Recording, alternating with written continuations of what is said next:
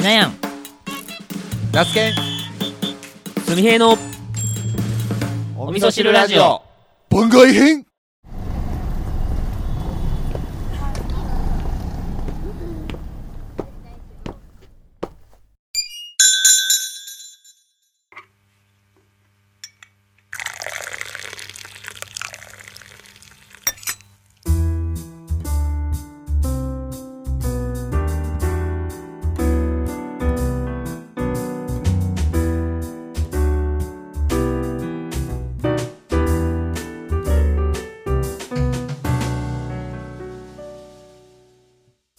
コーヒー的な話をねちょこっとしようかなと思ってます。まあ、スミヘイ言うたらコーヒーっすからね。うん。コーヒー言うたらスミヘイっすからね。まあそういう印象イメージ持っていただけたら嬉しいですね。うん。あのこ今回はじゃあ何の話が何のコーヒーの話が聞けるのかっていう。あ最近買った話っていうことで、はい。えーちょっと僕記憶がね曖昧なんですけどあの、うん。デカフェの話ってしましたかねお味噌汁ラジオでなんかねしたような記憶もあるんすけどえちょっと待ってもう一回ちょっとそもそもデカフェっていうのは何？デカフェっていうのはもう一回あのもう一回ちょっと教えてほしい。コーヒーの豆からカフェインを除いたコーヒー。簡単に言うと。簡単に言うと。こコーヒーにはカフェインコーヒーはってカフェイン入ってますよね、入っとる入っとる。まあ、それがコーヒーの特徴ではあるんですけども。はいそれやと、まあ、カフェイン、コーヒーたくさん飲む人にとってはカフェインの摂取過剰だったりとかうん。あとは夜寝る前に飲めないとかうん。あとあの妊婦さんとかね授乳中の方とかが飲めないみたいないうのが、はいはいはい。そのカフェインによってうん。あるんですよ、うん。でその人たちのために、えーコーヒーの生豆生豆まだ焙煎する前焙煎する前のの生豆の状態から、うん、えーカフェインの要素だけを抜き取ってはい。作った豆。おう。それをまあ焙煎するとうん。カフェインの入ってないコーヒーが作れるんですよ。おーなるほど。なんかですごいはいはい。特殊ぎ特殊技術なんやね、きっと、そうですね。うんあのちょっと調べたらあのそのカフェインを除去するにははい、薬を使って除去するやり方とうん。あとはあの、まあ、いくつかあるんですけど、うん、超臨界二酸化炭素抽出法だったかな。おう。っていう方法があってですね。うん。なんかハイテク？名前だけ聞くと。なんか機械で、えー液体とも気体ともよない状態にそのコーヒー豆を持っていってはい。で水と二酸化炭素でカフェインを抜くと。液体でも固体でもないコーヒー豆って一体何なんやろね。うん、なんか、まあ、臨界点っていうのかなそういうのを。ギリ要はその瀬戸際ってことやんね。そうそうそうそう。そこまでも機械の力で持っていって二酸化炭素と水で除去するやり方があって、まあ、そのやり方だと全然体に悪くないんですよ。なるほどね。あでいわゆる薬。そう薬品を使って抜くこと思えばうん。そういった方法でカフェインを抜くとまあまあ、はい。体そういった薬品を使ってない分体の影響も少ないと思われるみたいな。そうそう。そう薬品自体もあの実際はあの焙煎の過程で気化気化してなくなるんですけど日本ではその薬剤を使っのみが認められてないので輸入するときにこの文言どっかで聞いたことある。あーまあまあまああの輸入するときに引っかかるんで、日本にはなるほどなるほど。入ってきてないんですよ。なるほど。でそのデカフェ処理をするのは大体海外でするん今までしてたんですけどはい。その、えー超臨界二酸化炭素抽出法っていうやり方をに日本の三重県の桑名市にある会社が唯一できるんですよ、全国でそう日本国内でデカフェの処理ができる会社が日本でそこしかないんですよ。これはすごいもうマーマーケットをもう牛耳ってるみたいなってことか？そうやね。でそれが多分こここ23年12年の話で急に僕が出てきた印象なんですけどはいその僕がそのデカフェの存在を知ったのも最近なんですけども、えー三重県の桑名市にあるから、まあ、せせっかくなんでね注文して飲んでみたんですね最近、はい。はい。そしたらあのすごく美味しかったんですよ。普通のなんかコーヒーと比べるとなんかなんか違う部分。遜色ない感じ、全然はい、飲みやすい感じでしたね。なるほど。いいっすうほうほうでその僕も他のポッドキャストでそのデカフェの桑名にあるその会社さんを知ったのではい。あの海の向こうコーヒーっていうあのポッドキャスト番組があってそこでちらっとね、話されてたんで調べてみたら三重県にああってで買ってみたんですよ。でそこの会社さんの、まあ、ウェブページを見てたら本はい。当ここ12、年でその動きが一気に動いててで最近ウェブサイトが立ち上がってほど今めちゃくちゃ多分広告打ち出して CM とかやってます。うんそうなんや。今日たまたまテレビでね CM 流れてたんですよ。そこの会社の CM のが。そうそうそう、まあ、全国版なのか東海版なのか知らんけどテレビに CM 出すっていうのは結構な広告費出してると思うんで今多分勝負かけてんだなって勝手に思ってますけど。そうやね。だってまあ認知してもらう認知してもらわんとあかんよね。うん。そもそもそういう、えーことができる会社が、まあ、日本にあるっていうことすら知らんやん。例えばそういうすでにそのデカフェっていうかノンカフェインのマーケットがあるんだったらうん。でもああるよね。でもよ。ありますよあるよね。今も割とカフェとかコーヒー屋さんとかでもデカフェコーヒーって扱ってるんですけどうん。大体海外産ですね。海外で処理した。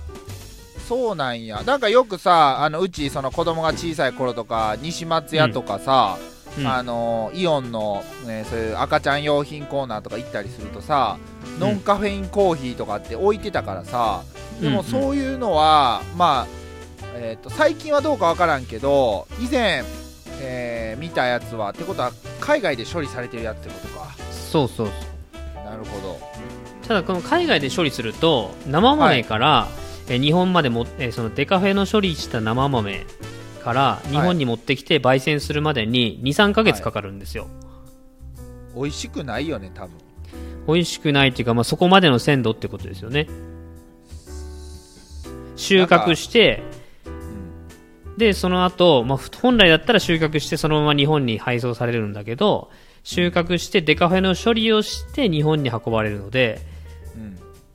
でその23ヶ月の間やっぱ空白の時間ができちゃうから、まあ、それが日本の日本で処理できれば相当新鮮な、新鮮な状態で焙煎ができるっていう、まあ、味にも絶対変わってくるでしょうしだって変な話生豆をそのまま輸入してで、うん。現地この日本国内で処理して販売ってことやから、そうですそうです、ね、全然違うよね、うん。うん、そう。そうでそれが日本の三重県にあるっていうのでマジびっくりして。かそういう見学とかできやんのんかね？そういうでとこは。きるんじゃないですかこれから、なんかちょっと一回せっかくなんで聞いてみてくださいよ、うん。ねえあの今あのクラウドファンディング立ち上がってて。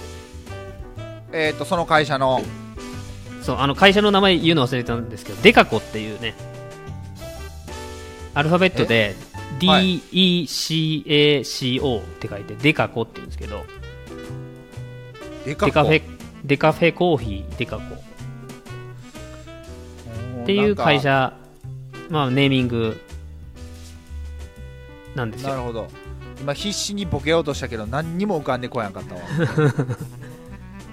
でそこがあの幕開けっていうクラウドファンディングのさあのプラットフォームで、はいはいはいありますね。今23日前かなクラウドファンディング立ち上げて、はい。まあ、もう早速ゴールしてたんですけど、おおどんな内容の？まあ、クラウドファンディングって結構あの何かにお金をが必要だから資金を募るみたいなイメージですけど僕のその幕開けを見た感想で言うとどっちかというと、知ってもらうためのクラウドファンディングやなっていうイメージでしたね。あなるほどね。はいはい、うん。まあ、認知してもらうためのってことだよね。そうそう。プラットフォーム幕開けを通していろんな人に知ってもらうっていう。うん。だからあのリリターンもあのまあ平常料金の10%オフみたいな感じの支援金の募り方やったんですよ。一般的に買えばうん。3000円ぐらいするけど、まあ、これだと2800円とかで売りますみたいな感じの売り方。あのなるほど。はい。だから実質、まあ、商品を売ってるみたいな感じですね。うん。そうか。なんかいろいろいろいろじゃあプロモーション仕掛けてっとるってことやねそう今多分一気に情報がね広がってると思いますよ。デカフェ市場が動いてる。カフェか。あーデカフェな。でもなんかなんかさなんか思うけどさ無償にこうカフェイン取りたい時とかあるやん。まあまあそれはそのその時ですよ。なああのよまあそうやね。まあまあ。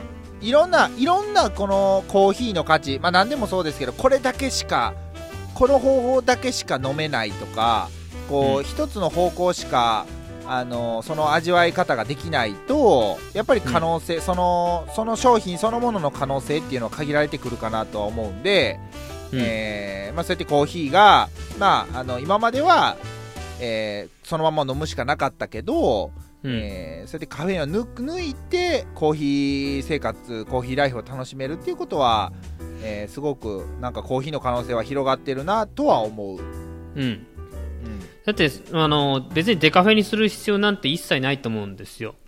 だってそもそもそのコーヒーの果実から、はい。えーコーヒーの豆にしていく過程ってめちゃくちゃ工程があるし。いやーめっちゃ大変やんねあれ。ね。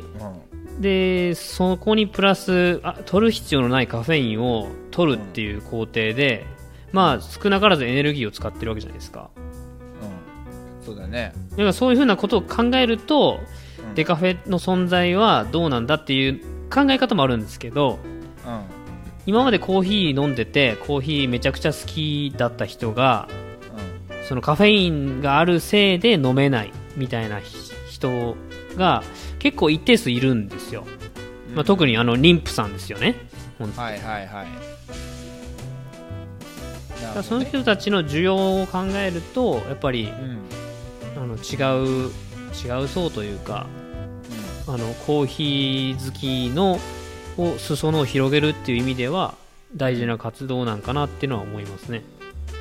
そうね。なんかさ今ふと思ったんはさその今回今回でコーヒーのなあの生豆をそういう技術を使ってカフェインを抜くっていううん。な形で販売しとるやん、うん。例えばその現地のさ生産国がさうん。あのなんかカフェインが、えー含まれないコーヒーの木みたいなのをさ育種開発してさなんか植え始めたらなんか植え始める未来とかもあるんかなとか勝手に思ったりして。あのそもそもカフェインじゃないコーヒー豆っていう2つ種類、まあ、主に2つ2種類あって。えちょっと待ってね。えっ、ー、とねちょあ当て当て1個は分かるよ。1個はアラビカ種。そうそうそえー、っともう一ちょっと待ってね。アラビカとちょちょっと待って。アラビカやろ？ちょヒヒントヒントちょうだいヒント。う、えっと、僕はね今思い出してます。あ れあれ？アラビカアラビカが多いんやんね。普通やんね。あそうそうそう。アラビカがあの、いいいい豆と言われてる方ですね。うん。でもう一個はロブスターロブスター。あそうやそうや。そうやね。ロブスタッシュっていう、まあ、この2種類あって、はいはいはい。でロブスタッシュはあの、はい。気候変動とかに強い。雨とかにも強い。ほうほうほう。ですよ。なんで今までそっちがメインで作られてたんですね。なるほど。割合は多かったと、うんはい。ただ味で言うとアラビカ種が圧倒的に美味しいので今あのはい。スペシャルティーコーヒー、スペシとかっていうのはアラビカ種のものを作っているんですけどはい。そのロブスタ種はカフェインが多いんですよ、あーなるほど。うん、でカフェインが少ないのがアラビカ種なるほど。うん。まあ、もっと少ないのは、まあ、開発はされてるんでしょうけどね。うん。うん。そうか。じゃなえーっとさそもそもさそのロブスター種のさカフェインが多いっていうのはさなんか農家目線で話をするとやで、うん。あのーカフェインが多いっていうことはでしかもそのいわゆる、えー、何やったっけ、えー病病気とかに強いんやったっけ？そうです病気に強い。強いってことは、そのカフェインが多く含まれることによって病害虫を寄せつけないとか、うん。あのそういった例えばメカニズムやったとするやないですか。うん。でもそれアラビカ種は、えーっと病気にはそんなにロブスター種に比べると強くないけどカフェインが少ない、えーけど病気に弱いから、えーじゃあ弱いなりの対策をしていかないといけない。結果としてなんかそういう、えー消毒とかをしないといけないとかっていうことになってくんかなとか思ったりうん。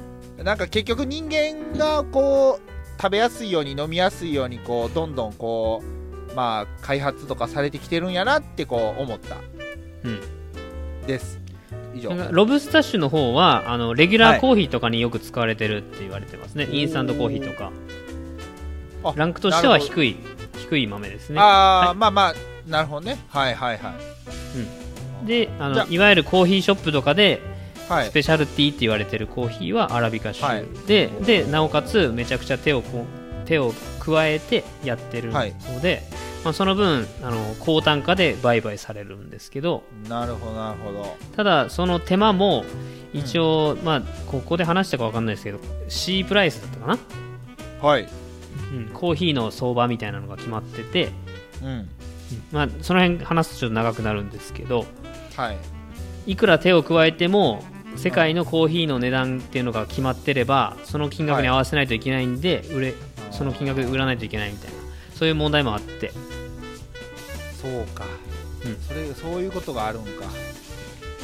でも、あのーロブスターをこかたくなにロブスターを美味しく作るみたいな農,、農家さんもやっぱいますし、ううん、アラビカ種をあの徹底的にこう手を加えて、んうん。あのーまあ、手を加えた分の値段を反映させて買ってくれるバリスタとこう契約してやってる人もいますんで、なるほどねえっとこれ何の話してましたっけ？えっ、と 話が脱線したな。ココーヒーデカフェの話でしょ？そうデカフェ。ね。そであのデカフェでまああの僕この前あのきょ兄弟に野菜を送ったっていう、うん話をまあ、ちょっとうんしたんですけど、えー僕の兄がねううん。今年のいつだったか2月か3月くらいにあの娘が生まれたんですね、ほまあ、僕の姪っ子ですね。ううん。まあ、うん。おじさんになったっていうこと。でおじさんや。そうそうそうすみへいおじさんや。ねそうそう。であのその奥さんもね結構コーヒー好きで。あー。で僕のやってるあの喫茶すみへいの活動もなんか知ってくれてたんですよ。なるほど、うん。だから結婚式にもあの来ていいその喫茶すみへいやっていいよみたいなこと言ってきた。いやーみたいなことを嬉しいね言うねあの僕の兄ちゃんよりも知ってるみたいな感じ、よっぽど好きなんやねそうするとうんね、コーヒーが好きなんですよ。だら、からうん。あのそのデカフェのことを僕知ったのであの、は野菜を送るときにそれも一緒に合わせて送ろうと思って買いました、うん。まあ、こういうのもあるよみたいな感じで送ってだからあの贈答品としてや、はい。扱いやすいなって思いました僕は。あーまあまあそういうカフェインがちょっと苦手というか、うんまあ控えとる人からしてみてもうん。飲めるよね。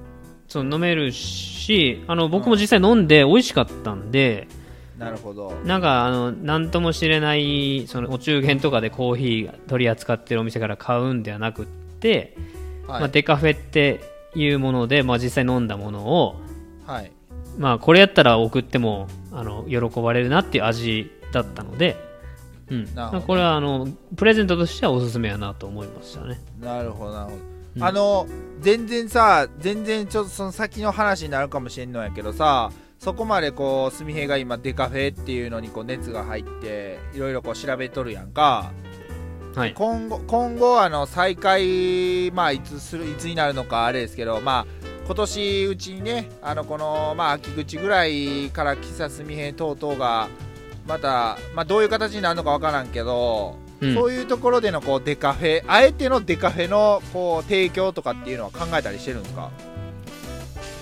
まあ考えてますよ。ただそれそれだけ考えてたわけじゃないんで、うんまあ、使う豆もいろんな豆使えるでしょうし、うん。うんまあ、提供の仕方によりますけどね、まあ、今までは1種類しかなかったんですけど、まあ、注文というか受けてあのもうちょっと今から帰るからあんまりカフェイン飲めないって言われたらそっち出せばいいし、はいはいはい、うん、まあ、ちょっとこうあれやね最近僕で言うとちょっとこう柑橘フレーバーのこうレモンのような酸味があってでもちょっとこうビターチョコのような後味があるようなコーヒーが好きやったりしますね。それはあのススタバに載ってるまんま言ったんじゃないですかそれ。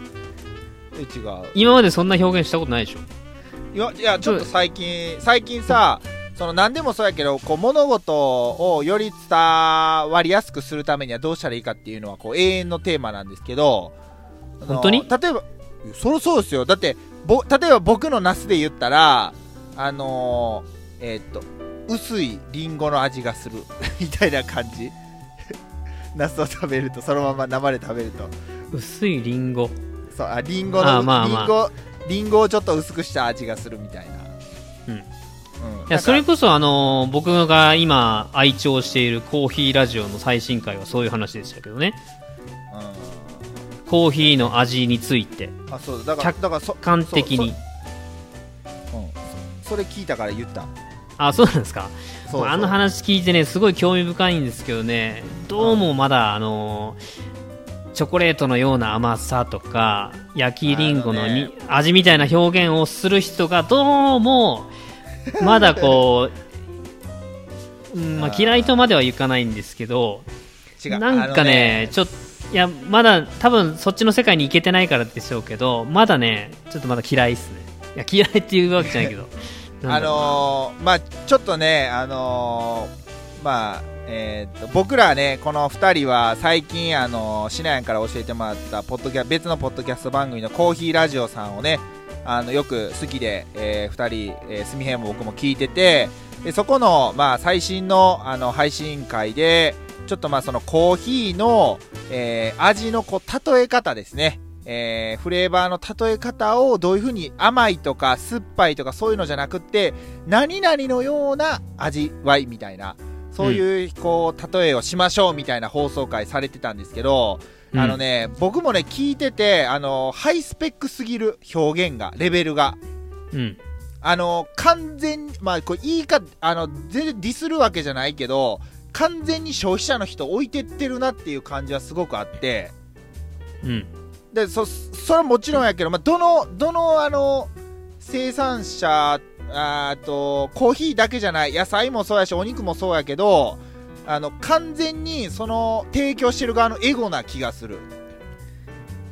まああのむ今回の配信を別にあのかばうわけじゃないんですけどはい。あそこまでのグレードにあそこまでのレベルに行った人しかあのもうちょっとこう裾野がの広いエリアに説明できないってことですよね、そのあー。100を知ってないと1は説明できないみたいな感じあですね。そういうことね。なるほもうどね突き詰めてこう上に上が上がりきらないとそのなんだろうなこう階段を一個一個説明できないっていうんですか？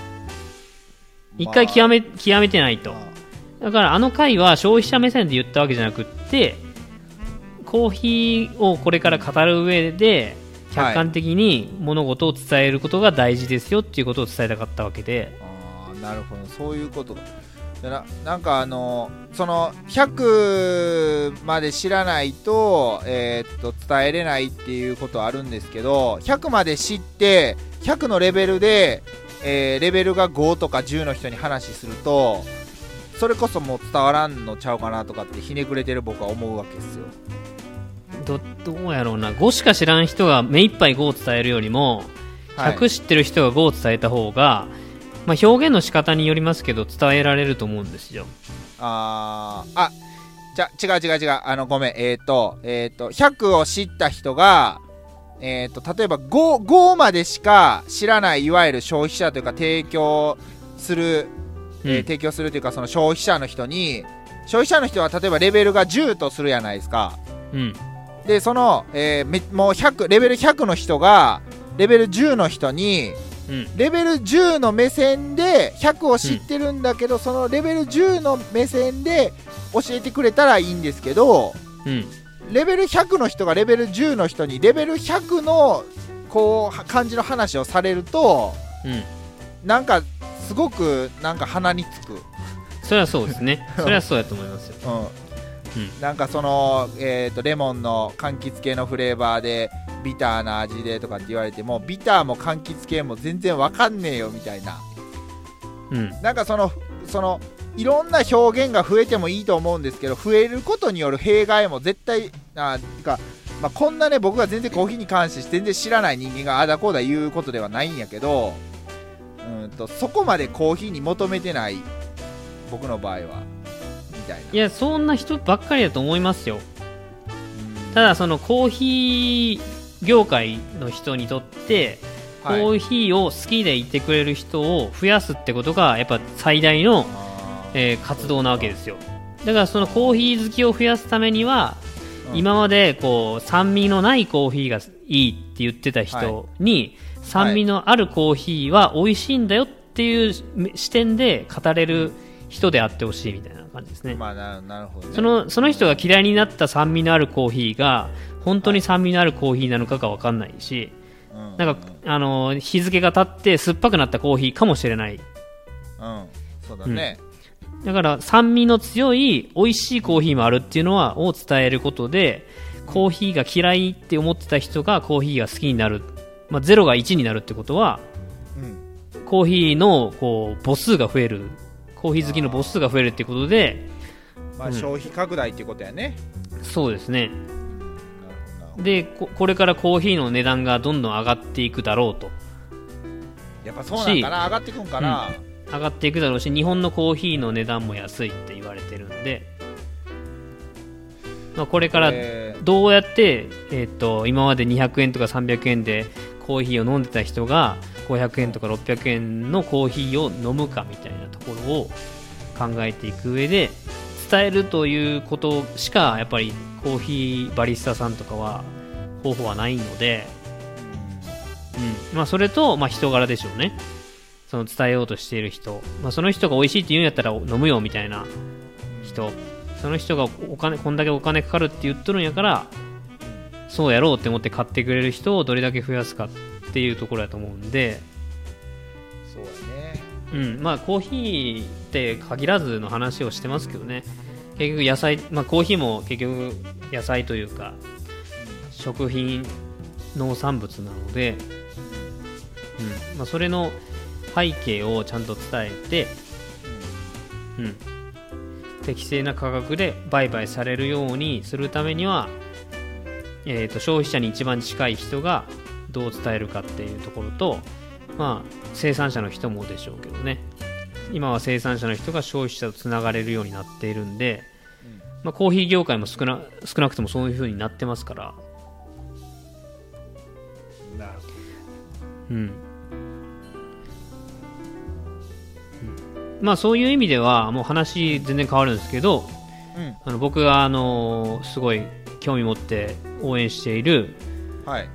徳之島の宮出コーヒー園さんは、はい。まあ、それを伝えて伝えようとすごい努力されているなと思っていますし、あそうだね。あそうだね。ですみゆくんなんかその宮出えっ、と宮前前僕名前間違って言って宮出コーヒー宮出コーヒー園。宮出コーヒー園。はい。宮出コーヒー園さんからコーヒー豆が届いたと届きました。はい。2020年度の徳之島コーヒーが届きました。メイドイン徳之島。そう。まあメイドイン宮出コーヒー園ですね。えっ、と飲みました？まだ。えってまだまだですよ。え来たんいつ？コーヒー豆。今日。今日。あ今日？今日、うん。あじゃあこの後。うん、家帰って飲みますよおーちょっとじゃあそのレポもまた教えてほしいですね。うんどんな味するんやろね。ほんとまあ、値段もね安くはなかったですけどまあそれだけの価格が、えーその豆をコーヒー豆を作るのにお金がかかってるっていうことなんで。それはだって今までのさ純平がそのコーヒー豆を受け取るまでの、えー宮出コーヒー園さんの、まあ、発信とかストーリーを感じてるからまあそれ相応のものだっていうことですよね。値段と量と思いと、うん。ってことですもんね、まあ先行投資っていう気持ちもありますけどね、まあ、はい。これ買ったから僕が今後その人に対して有利になるとかそんなことは一切は思ってないですけど。うんあそうなん。ないですよ。まあうんただ有利になるっていう言い方はあれですけどうん。あの、まあ、僕が知ってまだ浅いですけど、はい。まあ、応援しようって決めたので、まあ、少なからずこう、ちょっとこう購入させてもらったっていう感じなんですけど、なるほどね。うん。まあ、気づいた時に行動できたことが良かったなと思いますし、そうやね。タイミング逃してたらね購入できなかったかもしれんもんね。うん、そうですね、まず今年ちょっとゴールデンウィークに行く予定やったやつが行けなくなったんで、また日付日程を改めて、うん。なんかいつぐらいになりそうとか、あのその宮出コーヒー園さんが、えー以前クラウドファンディングをしててでそれの権利リ,、えーリターンで純平は徳之島を案内してもらう見学できるというリターンを。そうですね、う一日案内してもらうっていう権利を購入し購購入てして、うん、それが5月だったんですけどちょっとまあこういう状況で、えー中止とえあ延期か。延期ということになって、いつ頃にとかっていうのは考えてるんですか？まだ考えてないです。まあちょっとなるべくね早いうちにあのできたらいいよね、うんうん。うん、了解です。まあちょっとねまたまあまあそんな日を待ちわびながらちょっとねすみへくんなかなかあのえー喫茶すみへの活動も、あのできてない中ですけどコーヒーを入れたい振る舞いたいっていうモチベーションはこれまね、あのー最後になりましたけどもなんかそういうモチベーションや思いもしあれば最後に話してほしいなと思うんですけども、まあ、近況っていうか、まあ、話長くなるかもしれないですけど、近況と言うと、まあ、はい。あのーまあ、悩んでるというか、まあ、できない理由を今並べまくってるって感じですね。正直な話。どどどどどういうこと？できない理由を？あ喫茶すみへを？そう、喫茶すみへをこう店舗にするとか、キッチンカーにするとか言うてたんですけど、はい。でそれでこう、えーまあ、収益化というか一杯いくらで売るみたいな仕組み、はいはいはい。えー形に変えていくという中で、えー、と店舗もできてないしキッチンカーも全然動いてないと、で、はい。あのー自粛のムードも解けてはい。で、まあ、喫茶すみへできる状況ではあるんですね、まあ、状況っていうのは、諏訪公園でコーヒーを振る舞うっていう状況ではあるんですけど、はい。まあ、世間的にもね。はい。ただコーヒーを売るっていうし、えー、とやり方に変えようとしている中で今まで振る舞いでやれてたあの諏訪公園で振る舞いでやれてたものをもうあそこで販売するっていう形になるとまた、はい。か勝手が違ってくるし。まあそうやね、うん。あの市役所とか、まあ、保健所との絡みもあって、はい。で、えーまあ、そこでうだうだ悩んでると。うん行動せできずに 時間だけが過ぎてるという感じですね。そうやないやまあその気持ちもすごくわかるというかそれこそねあのーまあすみへの喫茶すみへと同等レベルでは全然ないですけど僕もあのー以前ね、え34回前ぐらいのお味噌汁ラジオの放送回でひまわり畑でピアノ弾きます言うたんですけど全然できてないんでもうちょっとね結局僕の場合は多分来年に延期をさせてくださいっていう感じなんですけど。あれ、なんかその話、なんか急にぶっこんできましたけど、は初出しでしょ、それ。初初出しかな。ちょちょっとね でき急にぶっこんできましたね。できてないんですよね。ささっとささっとこうもうほ掘り込んでしまったんですけど、うん。まあちょっとね時間がだ言い訳ですよ何言ってもこれは、うん。もうね。うん。本当ごめんなさいっていうとこなんですけども。ね。まあ、あのやりたい気持ちはねありますしこう離れて、なんか今まで十何回10 20回近くやってきましたけど、うん。まあ、その時は感じられなかったそこの場所でやる意味みたいなのはなんかすごく感じています、なるほどうん、であそこでやれることの可能性もまだあるなって思うし。はい、であの希望もあります、うん、お金を取らなくて別のやり方でやるっていう方法もまあありますし、うん、まあいろいろ考え頭の中では考えてるけどまあねちょっと動けてないんで。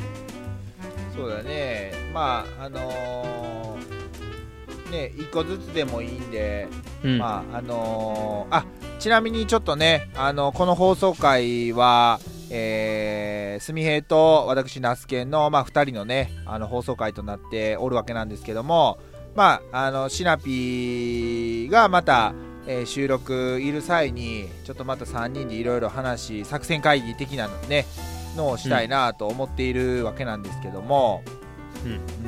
まあねまあもう言うてももう6月もどうだ？もう中旬っていうところなんで、うん。まあ残り約半年。今年も。そうですね。もう初日の出コーヒーをやって半年経ちましたね。いやーあっという間ですよね、うん。まあ、本当にやったのかっていう記憶がもう曖昧になってきましたけどね。そうだね。もう本当になんかそれぐらいやっぱりまあ一日一日は長く感じますけどこうふ半年振り返ってみるとすごくなんか何してたんやろなみたいなね感じたりしてるわけなんではい。とりあえず頑張って日々一個ずつ一歩ずつし、ねこう前進していけばいいかなと思うんで、そうですうん。ね、うん。うん。まあまあこうやってねほんであの音声にあの吐き出すことによって、えーえー今の現状がまあ少少しは見えたじゃないですか、えー、うんすみへんも僕も。うん。だからここからここから、まあ、ラジオのねラジオ収録してラジオで、えー皆さんにというかあなたに音声を届けているわけなんですけども、えーこうやって話すことによって、まあ、よくねあの皆さん言うてますけどもこの声を自分自身の声を聞いてるのは紛れもなく自分自身なんで、えーそれを踏まえて、まあ、どういうふうに日々また明日以降送っていくかっていうところが大事なんで、はい。うんまあ、一個ずつ、えー課題あぶり出して解決というか行動を起こしていきましょそうですね本当。ううん。ん、いいいい幸せなね自分にとってまず幸せなそうそうそう。行動をね取っていきたいなと思います。そうだね。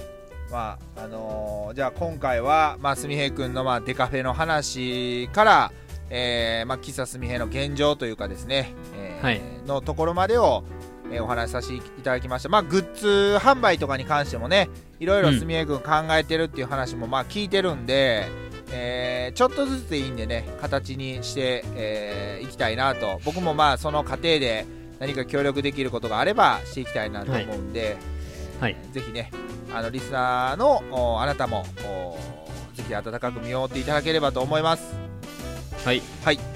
じゃあまあそんなところで、えーはい。今回の、まあ、すみへいの、まあ、ナスヘのコーヒー談義ですね、はい、えー終わりたいと思います。はい。それでははい。それではえーっと最後の挨拶を、はい、えー喫茶すみへいの店主、えーマスターすみへいより何か一言ありましたら。